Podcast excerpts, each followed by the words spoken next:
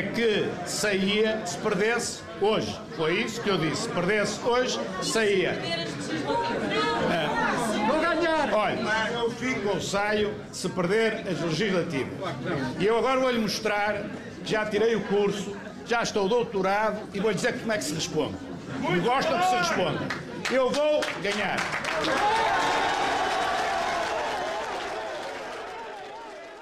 Eu vou ganhar. É assim que Rui Rio se apresenta na corrida às eleições legislativas 2022. Viva! Estou de regresso mais cedo porque neste sábado as eleições diretas do PSD deram nova vitória a Rui Rio.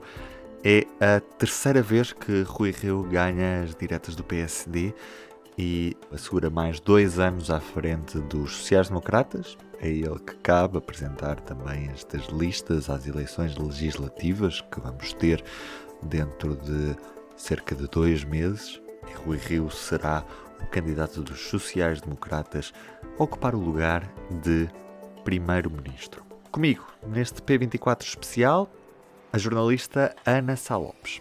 Alô, Ana. Tá. Surpreendida ou nem por isso? Sim, surpreendida, sem dúvida. Paulo Rangel tinha a seu lado muitas estruturas importantes do partido, tinha a seu lado muitos notáveis, os chamados notáveis. Lembrar Carlos Moedas, que recentemente, há dois dias ou três, almoçou com o Rui Rio, claramente endossando-lhe o seu apoio.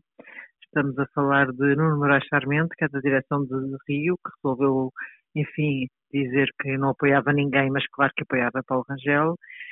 O próprio Pinto Simão foi um apoiante sempre do Rui Rio, desta vez também resolveu dizer que não apoiava ninguém, mas a verdade é que o Rui Rio conseguiu, contra tudo e contra todos, ou pelo menos contra os notáveis, do partido e contra o aparelho, ou pelo menos os líderes da, das distritais, conseguiu de facto uma vitória que muita gente previu, ou praticamente quase ninguém previu. Portanto, foi de facto uma noite surpreendente. Vamos, estamos a habituar-nos a noites surpreendentes. As autárquicas em Lisboa também foi surpreendente. Agora só falta as legislativas trazerem-nos uma noite surpreendente. Uhum. Rui Rio ganha o partido com mais ou menos 53% do, dos votos, o que mostra um partido fraturado, partido ao meio. A principal tarefa de Rio vai ser unir o partido ou, ou, ou ter algum, algum resultado satisfatório para o partido nas legislativas? Isto porque a expectativa não é que o PSD ganhe as legislativas, não é, neste momento. Sim, mas eu neste momento já nem vale, nem vale a pena termos expectativas, porque as expectativas estão a sair todas ao contrário. Também estávamos, vamos lá ver, sei lá se o PSD ganha as legislativas. Não faço a mais pequena ideia. Embora reconheça tens toda a razão, não há expectativa de que ganhe, nem as sondagens dizem isso, de que vá ganhar. O que me parece é que hoje foi assinado a Bloco Central. Ou seja, a geringonça tinha morrido com o fundo do orçamento e hoje foi enterrada não vai haver mais geringonça nenhuma. Uh, Rui Rio e António Costa vão acordar um bloco central, ou vão acordar um bloco central com outro nome.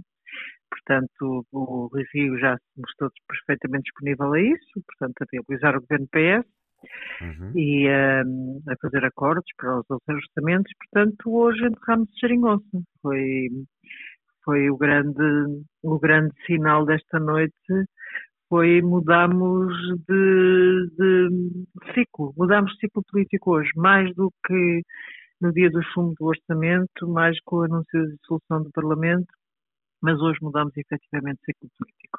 Portanto, o que aí vem, em princípio ganhará o PS sem maioria absoluta e ficará em segundo lugar. Estas são as expectativas, não é? Pode haver, enfim, pode Rio acabar a ganhar as eleições, na realidade, já que eh, não vale a pena fazer grandes apostas antes do fim do jogo, como dizia aquele famoso jogador, mas pronto, é evidente que, que há sempre a possibilidade de ganhar as eleições. Agora, o cenário mais provável é António Costa ficar à frente, sem maioria absoluta, e depois fazer uma coligação, embora não um bloco central com ministros, como aconteceu em 1983 e 85, como ministros do PSD e do PS, não é? Isso já não está, penso que estará completamente fora de causa, mas a fazer uma, uma aliança, um acordo de incidência parlamentar, um acordo informal, uma coisa com um nome qualquer, como também se inventou o nome Geringonça, que era também um acordo de incidência parlamentar, portanto uma, haverá uma nova Geringonça,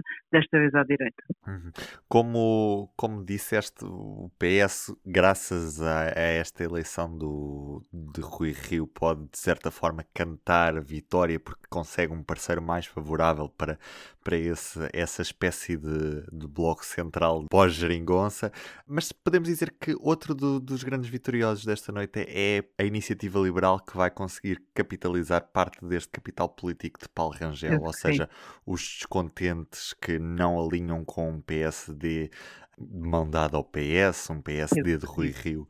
Acho que tens razão. Acho uhum. que, sem dúvida, que há uma margem para uma nova direita, uma direita que não se revê em Rui Rio, e o Rio até diz que é de esquerda, não é? Tem dias.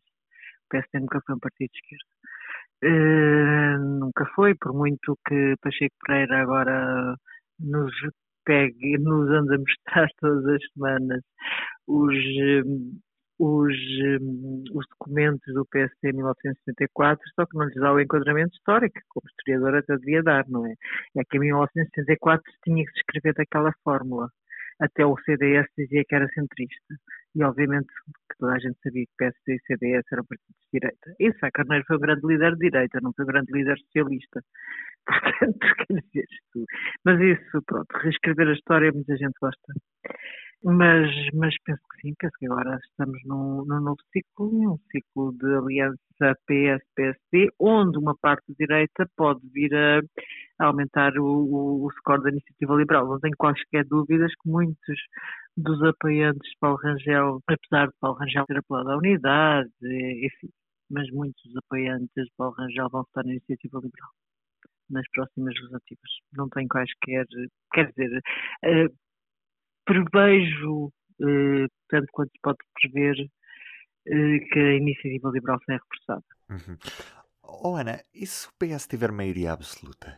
Como é que fica a oposição que Rui Rio possa fazer a um, um governo apoiado por um partido maioritário no Parlamento? Essa parece-me uma quase impossibilidade, mas parece-me quase uma impossibilidade, porque o ano em que PS poderia ter maioria absoluta era 2019.